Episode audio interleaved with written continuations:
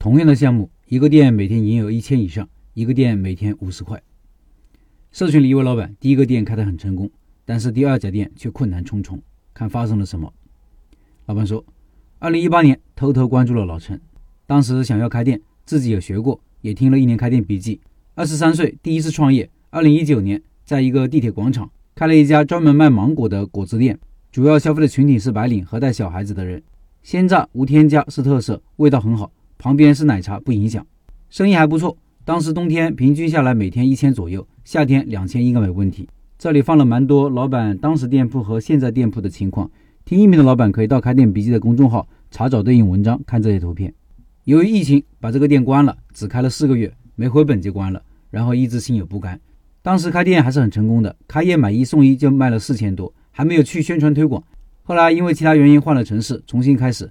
想到第一家店疫情期间没有坚持，就因为房租贵。这次找门店呢，主要是看房租。看位置时没有好好的数人流观察，太有自信了，觉得一天房租一百，怎么样都可以卖回来。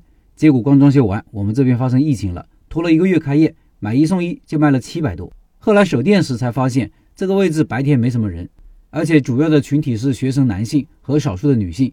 这里的人喜欢抽烟打牌，没有目标人群，人量很少，一天一百都不到。有的时候才二十，或者干脆没人。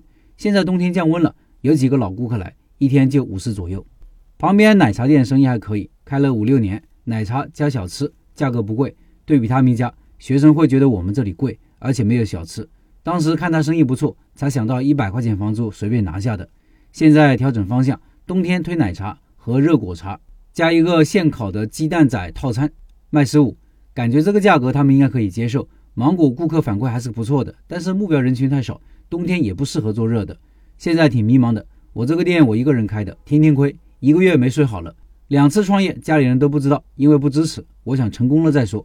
由于疫情，一直一个人上班，现在要朋友过来上班，要开三千五一个月工资。这两个月我都是在亏，没收入，连自己生活开支都要倒贴，不知道要不要坚持下去，还是应该及时止损呢？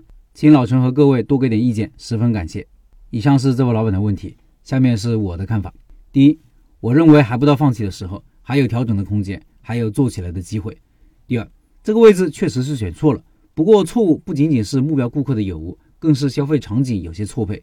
他这个项目属于流量生意，就是要开在人流密集的地方，没多少回头客那种，比如商业街、步行街、地铁站。因为新鲜的芒果饮料产品很大众，也基本无门槛，消费者没有品牌意识，看到了就喝，你是谁并不重要。所以，老板的第一个店开在地铁站里面是对的，这是他第一家店成功的最重要原因。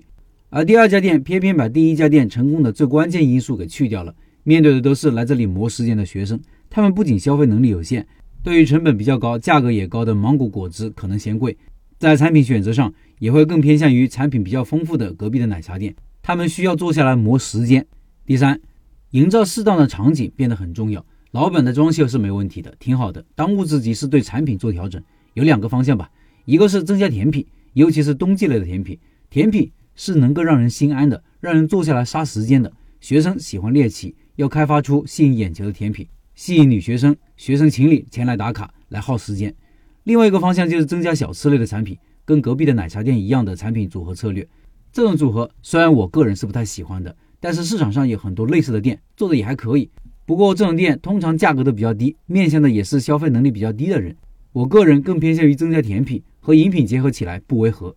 第四，宣传依然是重点工作。等产品搭配差不多了，要拼命的宣传。对于一个才两个月的新店，人气才是最重要的。另外，昨天晚上饺子馆薛老板做了第二次的项目介绍，想拜师学艺开饺子馆的老板可以报名了。今天到十月底都是报名时间，十一月初开始学习了。要看详细介绍老板进入钉钉群，用钉钉扫描音频下方的二维码进入。